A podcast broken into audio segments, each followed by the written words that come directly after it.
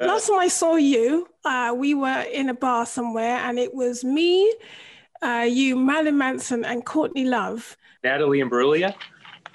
And Natalie Imbruglia. Kylie Minogue. Some, and Kylie Minogue. And somebody came up to us and said, what is this, a bloody nineties supergroup or something? Oh, that was a fun night. It's me, Skin, and welcome to another episode of Skin Tings, a podcast where I spill the tea with some of my favourite musicians and artists. To all of you who've already liked and subscribed to the podcast or left a comment, thank you. You're all legends. I love you. In this episode of Skin Tings, I wanted to go back to my first ever interview on Absolute Radio, back in November when I caught up with my old mate Billy Corgan about the new Smashing Pumpkins album, Seer, as well as the twenty-fifth anniversary of their legendary Melancholy and Infinite Sadness record. Enjoy.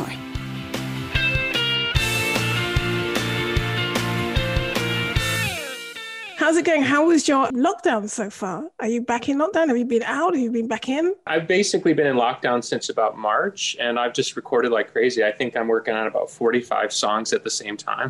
Oh my so- God. Yeah. I feel crazy not because of COVID. I feel crazy because of the work. And then I go out in the world and I'm like, oh yeah, there's this other thing going on, which sounds terrible, but it, it's been my way of responding to the to the yeah. to the feedback that everybody's going through is just to work. So for you, is it like a bit of a silver lining? Is it a bit of a kind of like, I mean, I'm trying to look for silver linings in all of this because I'm, I realize that for most people, it's a horrendous situation. Um, for artists, it's kind of like, okay, well, I get I get a time to be creative.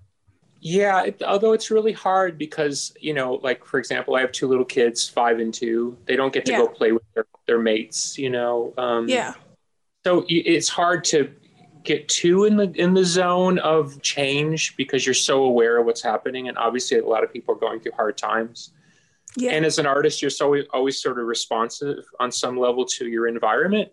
But, um, yeah, for me, I think it's been that almost like a forced look at your life type of moment. Um, you mm. know, well, I am fifty-three and, and maybe it was time to, to, to slow it down for, for a moment and, and really look at kind of where I've been. And I, I, the number one thing is to just have this incredible appreciation for the, for the support that I've had through the years.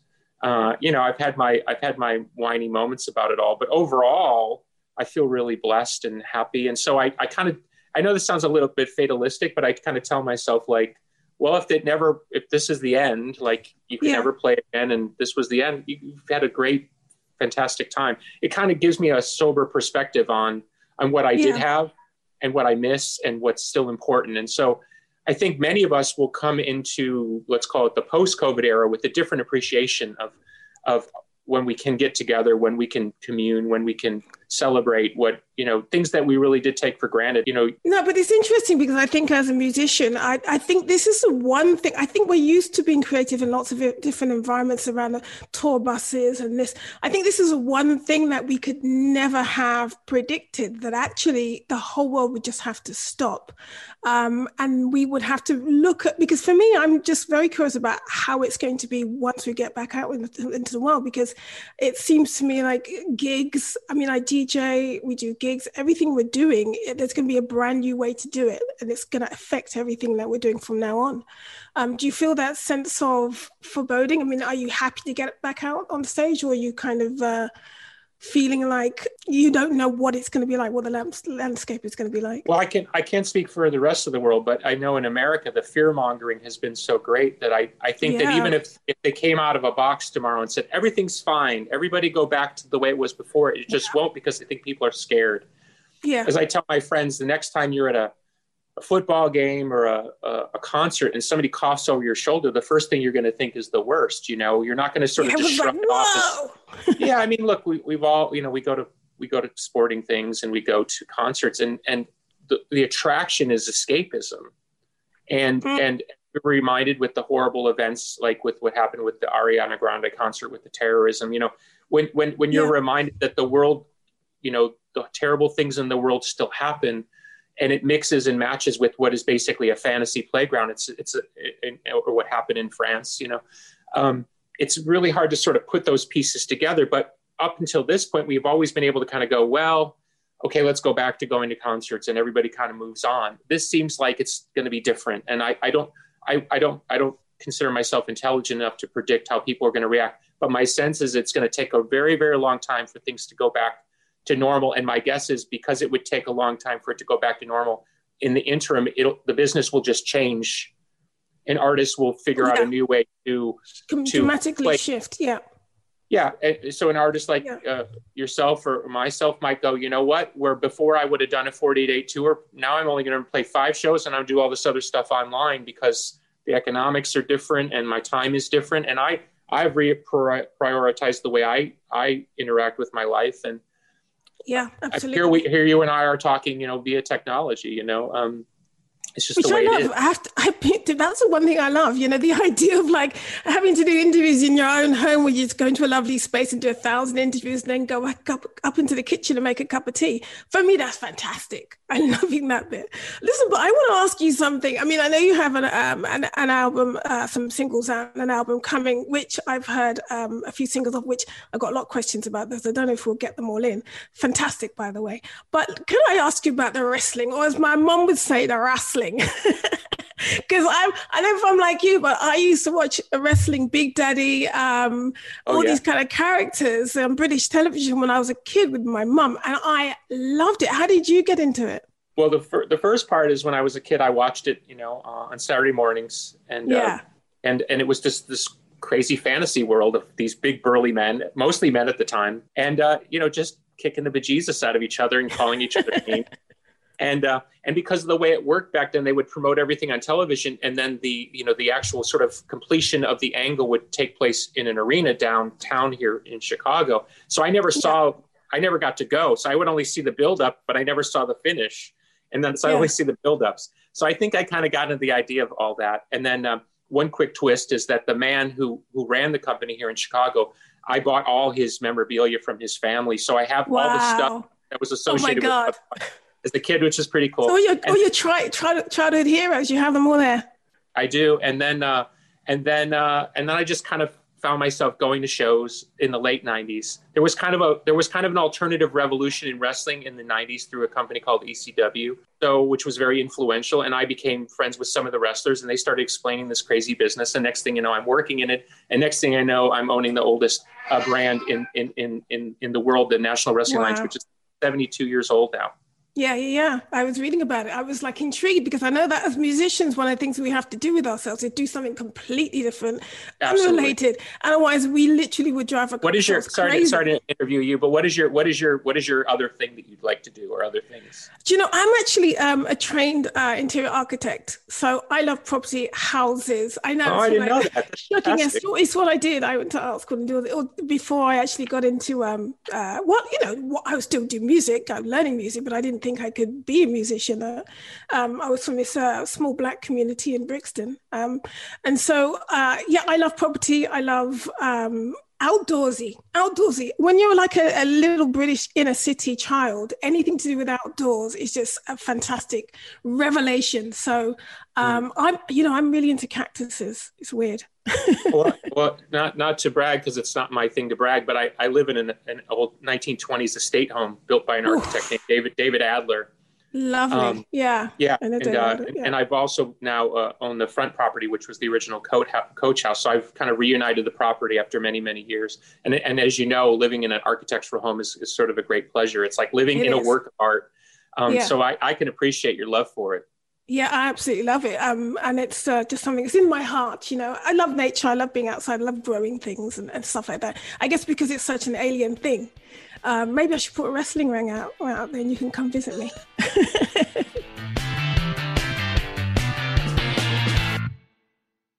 But listen, I want to talk about um, back to the music. I mean, uh, I know you're celebrating two things: Melancholy and Infinite Sadness. Uh, what an album! I remember being in a in a King's Cross with this kind of dirty group of rockers that we were all in, and uh, that was the album that we played religiously. And obviously, you know, the two albums before.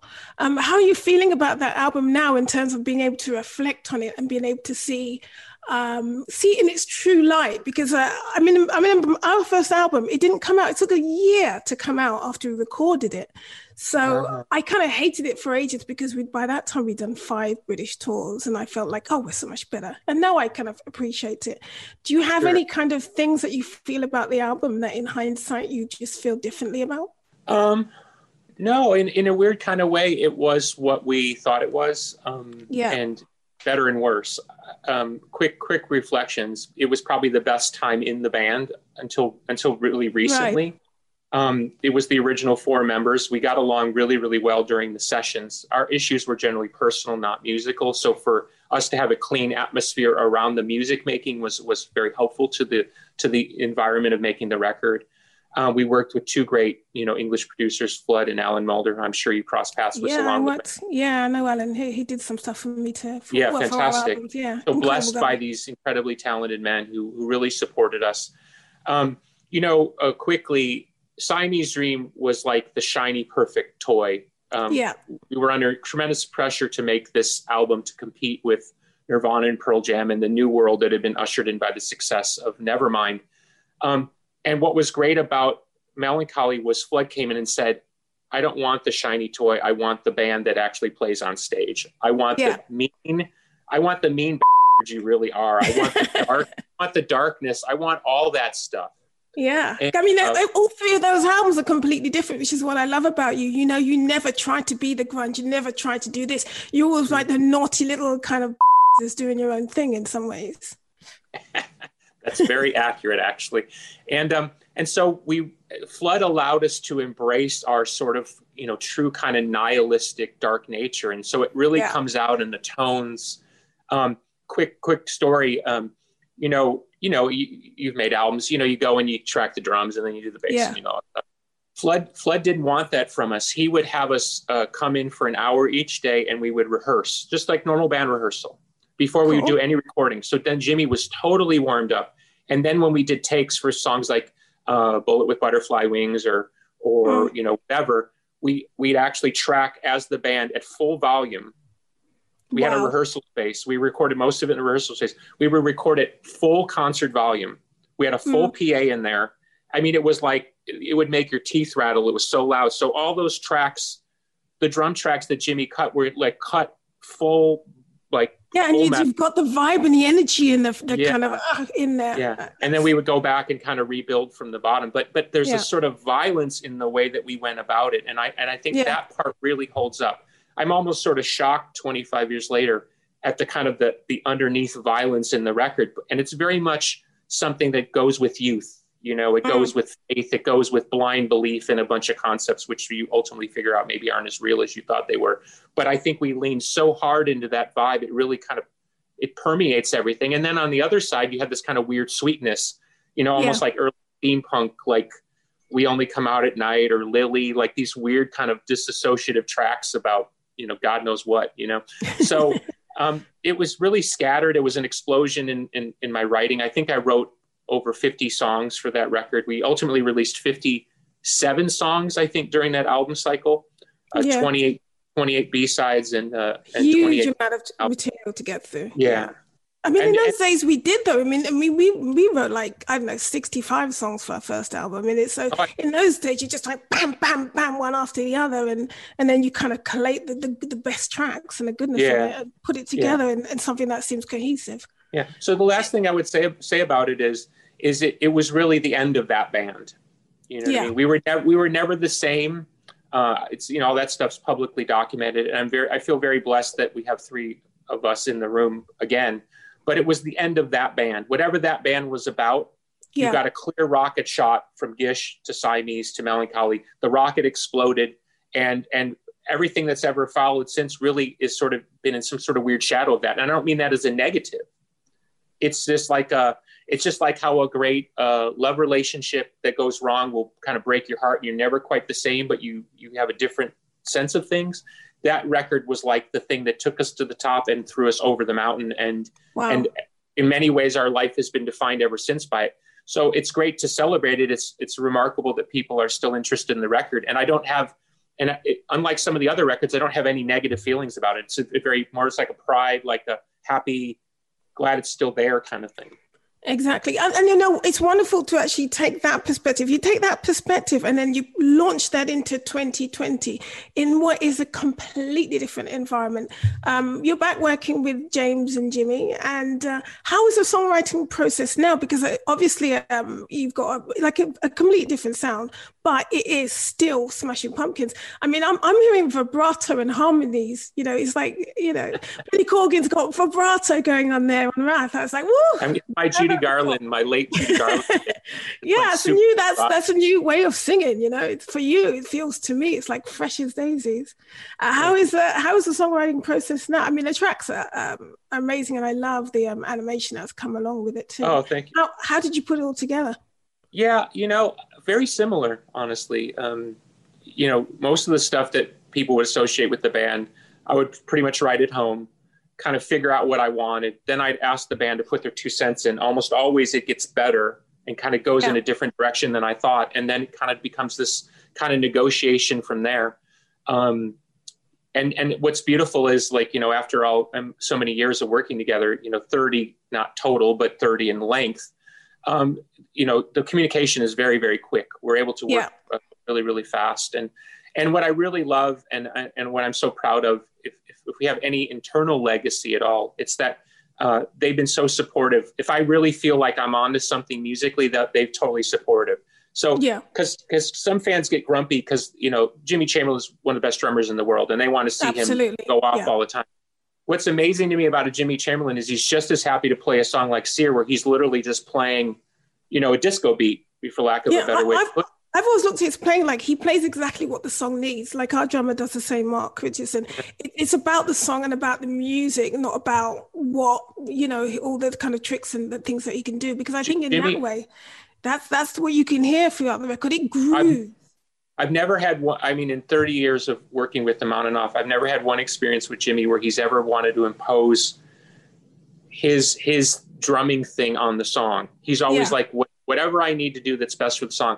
And for a man of that ability is pretty remarkable. So fans don't understand when they hear Jimmy Chamberlain literally playing a, a disco beat, it's because Jimmy Chamberlain thinks that's the best beat for the song. It's not yeah. because he's been sort of set in a corner and say, you know, this is what you have to play. So we're, we're really good like that, I think. And I think we've kind of circled back to, let's just make great tracks. Because you get, and I'm sure you have this sometimes, it's like you kind of get into the thing where people sort of expect a certain thing, or they think you do a certain thing and they miss the thing that they thought they got before. And And we're we're always better when we just don't care and we just make whatever we think is good. And and one band that I learned that from is, is Joy Division going into New Order. Yeah, I remember exactly. being in the studio with them in the early two thousands and and, and asking Bernard and, and Hooky kind of questions and they, about their transition from Joy Division to kind of like the electronica sound of New Order. And they were literally like, we just did what we thought was exciting. Like, we didn't give a shit. And I was like, that's perfect. That's exactly Exactly. The way. I mean, I think it's as a band, you know, as creatives, we're supposed to be the leaders and people follow the music. But I think if you kind of get it to swap the other way around, that's when I think the music can kind of get deconstructed and, and starts finding a new master, which is not in the band, which is not who the band are, you know. Yeah, so yeah. It's I, I feel the same thing from fans. It's like, yeah, I know you guys like that, but if we only did that, you'd complain. I was going to ask you, so what about the way that you see the future? I mean, is this like a solid thing that you're going to do? Uh, I know you've done sol- solo albums and uh, I know you have the wrestling, which is quite exciting. But are you seeing that, how you're performing now and how um, the band is now? Are you seeing that this is going to have legs and run and run? Oh, you mean in terms of being together? Yeah. Yeah, I think so. I think it's pretty simple. I, I think I would say, I would put this on me. It took me a long time to accept that I was never going to do anything as important as the Smashing Pumpkins from no. as a musician. Yeah. Now I might do something on my own tomorrow that ultimately becomes more important, but I needed to accept that to stop fighting it, if that makes yeah. any sense. I like exactly and, how you feel. And then in turn appreciate, in turn appreciate what James and Jimmy bring to the table and what we bring to the table together. Like, really love and celebrate, like, wow, this is crazy what we've been able to do. And and really just enjoy it. And I think we've we've entered a place where we're only going to pick it up if we feel good about it. We're only going to continue if we feel good about it. So there's no stress like, oh, I'm going to be in a position where I don't want to do something, but I have to. Like, those days are over. Everybody's got yeah. kids and So I, yeah. I think that's created a real sweetness around what we do. And I think we'll just keep doing what we're going to do as long as it makes sense to. But there's no, like, there seems to be no end date on it anymore, because there's yeah. no fear around it anymore. Because if it's meant to go on, it will go on. And if it's not meant to go on, we'll just, you know, we'll still hang out. It's not like this makeup or breakup thing. Yeah, yeah. yeah. For so many years, I think we felt such tremendous stress to, to, to, to build relationships where we didn't have them because the band demanded that we get along in certain ways. I think we needed to be apart for years at different times to figure out what we wanted, what we didn't want. And so nobody's asking anything of anybody that they don't want to give. And that's just a diff- such a different vibe than the way it was before. Yeah. Yeah. I can imagine. I mean, I think it's that whole idea. I mean, I, you know, I've been, actually we supported you. I remember, um, one yeah. time we supported you was in uh, Spain, and I remember it was Sleeper, and then we came on, and two songs in, everything broke. So literally the stage, the lighting broke, the sound broke, everything. And we ended up sitting on front of the stage, just playing guitars for like about twenty minutes until uh, we thought, okay, that's it. And we came backstage and you were so lovely. You were just kind of like, hey, you know, Skin, that happens. You know, you just got to just, you had fun and whatever. And just, you know, you were so lovely about it. And I was always remember that. I was always remember like feeling like, oh, this one time we were playing before Smashing Pumpkins and we have no sound. So gosh, I don't um, remember that at all. So That's, that's the, the damage that I've done. But I do, I remember playing a bunch with you guys, and uh, yeah, it's crazy, right? You look at the world that, that, that we were both in at that time, and, and, and, you know, you're so young, you don't realize what you represent to people, what yeah. they, they see in you, what they believe in in you. And it, and it's so great to be able to look back and, and really appreciate that now. You know, yeah, exactly. I, and, and if you allow me to be indulgent, I mean, you were so ahead of your time. It's crazy. You were like basic. You were basically like a twenty twenty artist twenty-five years ago, which is crazy. Yeah, it was difficult in those times. You know, we were kind of like um, just like you were saying. You know, we were ourselves with no analytical thing going on, and uh, we were just a band from London. You know, um, trying to do lots of different things and trying to create our own sound. So uh, yeah, I thank you for that.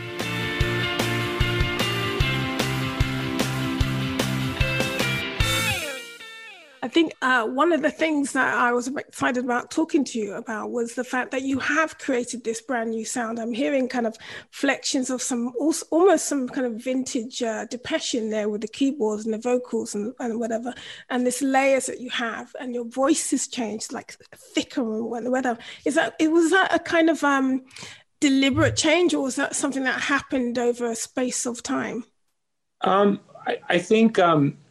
I'll try to be succinct about it because I could literally talk about this subject for an hour. Um, I think I was very slow to understand that a new generation of music makers didn't make music the way we made music anymore. Yeah. So in my in my estimation, because I had made contemporary music, it was like, oh, I'm just going to do what I'll do, and I'll kind of kind of lean it into something fresh.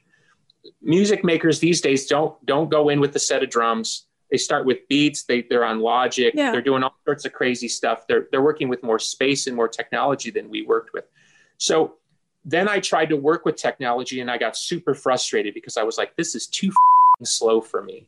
Because yeah. I'm, I'm used to working really it's, fast. It's hard to get that excited vibe as well, you know. About I, a conga I, beat? Sorry, like, yeah. you know, the, guy, the guy's like, check this. Yeah, yeah, yeah. Let's put a melody over that, man. Let's jump over that. And I'm like, yeah, I've been doing it for five hours. I feel nothing. Yeah, thank you. So I think what I needed to do was, it, my head kind of broke. I was working on an album that never came out for Pumpkins called Day for Night, and my head literally broke. I had a, like, like almost like a nervous breakdown. Wow. And I took the guys I was working with at the time to lunch, and I said, I, I can't do this. And I explained my reasons, and they're close friends of mine, and I, they actually said, yeah, it makes sense. I get it. And you're right to stop. So in my mind, I was like, I'm done. I, I can't do this. I, I'm just going to make acoustic records or like weird electronic records. I cannot, wow. I can't fight the ghost of the pumpkin thing versus kind of like a guy with a conga beat. And somehow in breaking down and, and getting frustrated, I was able to start wrapping my head around, well, what did bands do that I really loved, like Ultravox or Sisters of Mercy or Susie and the Banshees? How did I, how did I respond to their music as being so fresh? Well, when I look back, and really what they were doing wasn't too crazy. Like Sisters of Mercy was like drum machine, a guy playing bass and a guy exactly. playing guitar. but it sounded yeah. so alien to me, right? And so I started realizing the key for me was the eighties, because I realized that the great bands of the eighties that I loved worked with space in a different way. Mm. And once I understood that I could work with space in a different way, the way I work with space, I didn't have to be, I didn't have to try to be some SoundCloud rapper guy or, or try to do the hyper H D version of what I used to do, which I didn't give a shit about anyway. I found this other space, and I really started celebrating what I love about those types of artists, and started getting really in the headspace of like, well, why did, you know, why did Sisters of Mercy do that on that song? Like, why did they make those choices instead yeah. of like sounding like Led Zeppelin? Why did, why did Wayne Hussey play his guitar this way as opposed to the way Jimmy Page would have done it? And once I started breaking out, it was like the whole world opened up to me again. And I felt like, oh my God, I could do this forever. Yeah, yeah. Because I mean, the pitfall to fall in is like basically some bands I've seen them just work with this producer because this producer is amazing dubstep producer. Let's, what's that going to be like? And the pitfalls I see is, is easy to fall in is the fact that, yeah, but then you've basically giving over your whole soul of your band to someone else to make it be cool and trendy. But it's yeah. not really you, you know. It's not touching you, it's not soulful. I think if, unless there's someone in the band, you understand it and you get it, then you can put it in your music, which is, I think, one of the things that we've discovered in Skunk, and also listen to other records from other bands that we, we really mm. appreciate. Um, and that's what I see in yours. I see that there's a deep appreciation of how the electronic music is going to work and how the grooves are going to work. It's a very, it's, it feels like it's a very groovy album. Um, and then at the same time, there's this, lyrically, there's a spirituality there that I'm hearing, that I'm seeing, and that I'm almost slightly biblical language in some of the tracks. I mean, do you know what I mean? You know what I'm talking about, you're giggling at. Almost like a kind of like slightly kind of, oh, okay, otherworldliness. What what are what do you feel that the new album is about in terms of lyrics, in terms of topics and subjects? That's a good question, because um, I, I don't really know, and I know that sounds really strange to say. Um, almost all the lyrics on the album I wrote either the night before or the morning of the day I, uh, that I sang them. Yeah. So I, I wrote really fast. Like, I don't give myself a chance to sort of over intellectualize. Um, I started working uh, about four or five years ago loosely with like what they would call the cut up technique, which Bowie used and they got from William Burroughs. Yeah. The old yeah. school way was you, you know, you take a newspaper and cut it up and Yeah, I started. Move it around. I felt like I, I felt like I was being very repetitive at some point, so I started looking. Like literally, I'll I'll have a list, and I'll if somebody will say a word that I'm not used to using, you know, like I don't know, ecclesiastical. I'll write it down on a piece of paper, and I'll try to kind of put different words in, and then I'll try to, like William Burroughs, I'll try to mash words together that create new textural things, almost like putting two sounds together that don't belong. I try to look right. for words together that don't belong, and there's this um. William, I, I was a huge uh, devotee of William Burroughs, uh, the great author, and and he talked about how there's there's hidden violence in language. Mm. That if I could say uh, I could say a sentence to you that would be totally benign, like, oh, I'm going to go to the store. But if I move some of those words around, you might get offended, mm. or you might think I'm I'm I'm taking the piss on you. So you know what I mean? Like, it's yeah, interesting exactly, how, yeah. right? In a, and certainly in these days of social justice culture, people talk a lot about like, can't say this, can't say that. So kind of finding kind of hidden violence in words, but not in a way that's offensive, more of in a way of like, I don't really know what that means, but it makes me feel something. Yeah, I mean, I think it's it's, it's different for, um, I think, band living in this age, because intrinsically we get into rock bands or we get into things, that, we get into spheres that we've created ourselves because we want to be, do you know, we don't agree with the systems, we don't agree with everybody else is doing, we don't want to have the same jobs, and we want to be offensive and we want to be a bit dark and we want to be a bit angsty. And I find now it's kind of a little bit weird we're in this world where all of a sudden it's like, oh, you can't do anything because anything you do is going to offend people. I think people need to be a bit offended, to be quite honest. I mean, I think that's the point of life, is that you can't go through life in this lovely, beautiful bubble where no one's offended. And I think rock music is, and indie music is offensive. Alternative music, alternative music is offensive. No? Yeah, so- I think I think I find it odd that that people are very comfortable with watching a movie where people are murdered, people mm. are tortured, people are tariff, tariff, terrorized. People say and do things in movies that you know that the people doing the, the stuff in the movie, they don't represent those values. Yeah. And it's part of a kind of a play to allow a narrative and an emotional release through the through the resolution of the story. Well, was David Bowie Ziggy Stardust or the Thin White Duke? You know what I mean? Was I the guy in the Zero shirt? No. I mean, yes and no, but no. So mm. people have lost the plot where they're they've so overly identified with musicians as as as if everything that comes out of a musician's mouth is representative of their own personal views. Um, you know, I, I grew up in the school of of you're you're trying to release energy. And mm, sometimes part exactly. of releasing energy is offending. Yeah. It doesn't mean you want to, to hurt someone. You want, but you do want them to feel like, wait, why, what, what is that about? Mm. Um, so that said, if one can accept that the culture has turned into something different and it's probably not going to go back anytime soon, which seems to be the case, then I think you you do what the Victorians did. You you look for energy in places that people don't think there is energy. Yeah. You know, there was a time when a woman, you know, wore wore her skirt to her ankle, and literally, if a woman showed her calf, it was like a like a yeah, like okay. like a big event, right? And in some so places in the country, it's going back to that. Probably. So my yeah. point is that there there are there are places in language where just a little bit of movement actually feels like a lot of energy because it's not places people normally go. Yeah. Um, But what the what that kind of psychological process is for me, I, I honestly couldn't tell you. I could I could I could go on for hours about why I do things musically, tonal stacking, and stuff like that. When it comes to lyrics, it's it's very mysterious to me um, because I'll sing I'll sing. Uh, for example, we'll play a song like Porcelina from Melancholy on stage. It's this beautiful yeah. kind of seven minute song. I wrote those lyrics like in one go.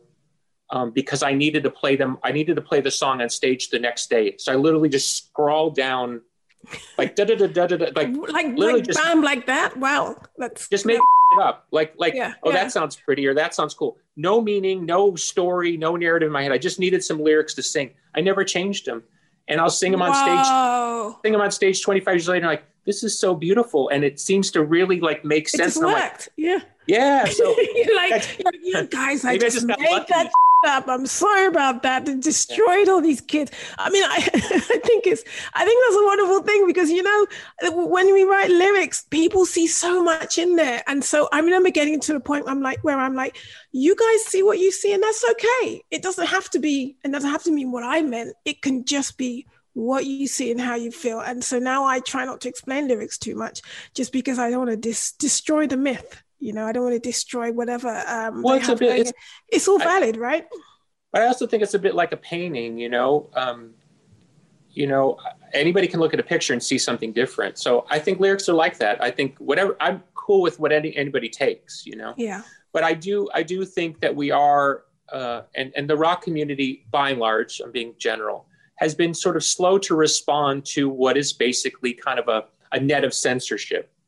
And mm. and I think we've allowed ourselves to be blunted a bit by not being able to push back and say, I need to say certain things in certain situations. I'm not trying to be offensive, but I need to I need to express myself.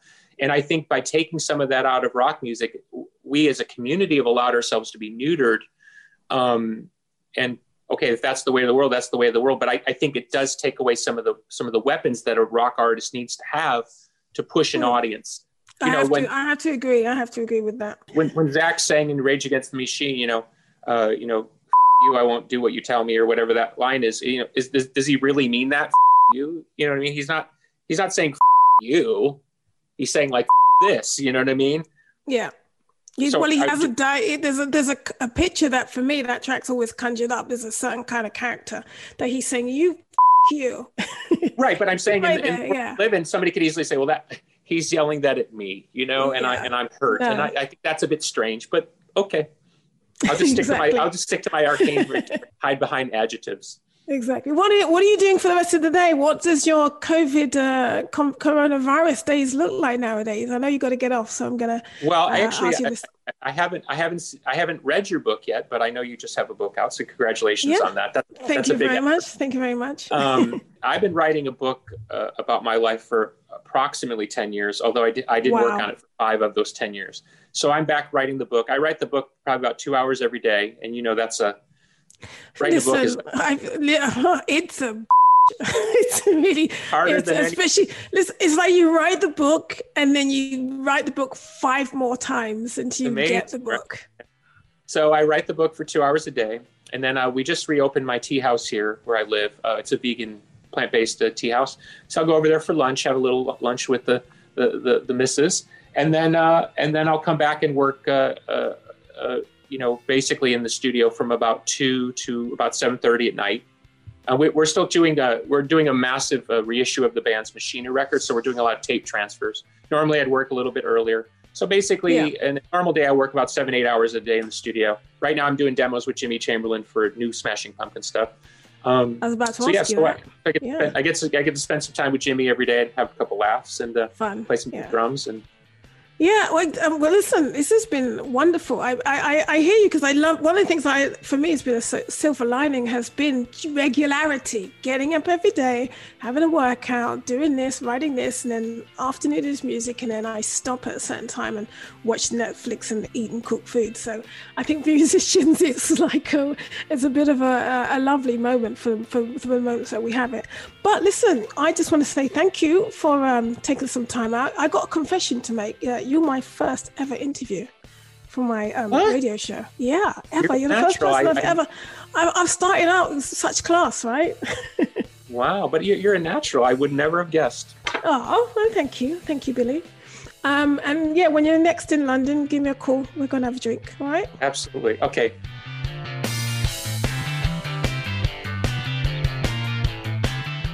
Billy Corgan, round of applause, please. Thank you. Um, don't forget to like and subscribe to the podcast and leave a nice review if you've enjoyed it. And if you haven't, just still leave a nice review. um, please get in touch with me. Tweet me at Skin Skinny with any of the comments that you have. Um, you can catch me on Absolute Radio on Sunday nights, ten to twelve at night. The shows are available also on demand or on the Absolute Radio app too, so you never have to miss it. Next time on Skin Tings, join me with Garbage's Shirley Manson. See you then.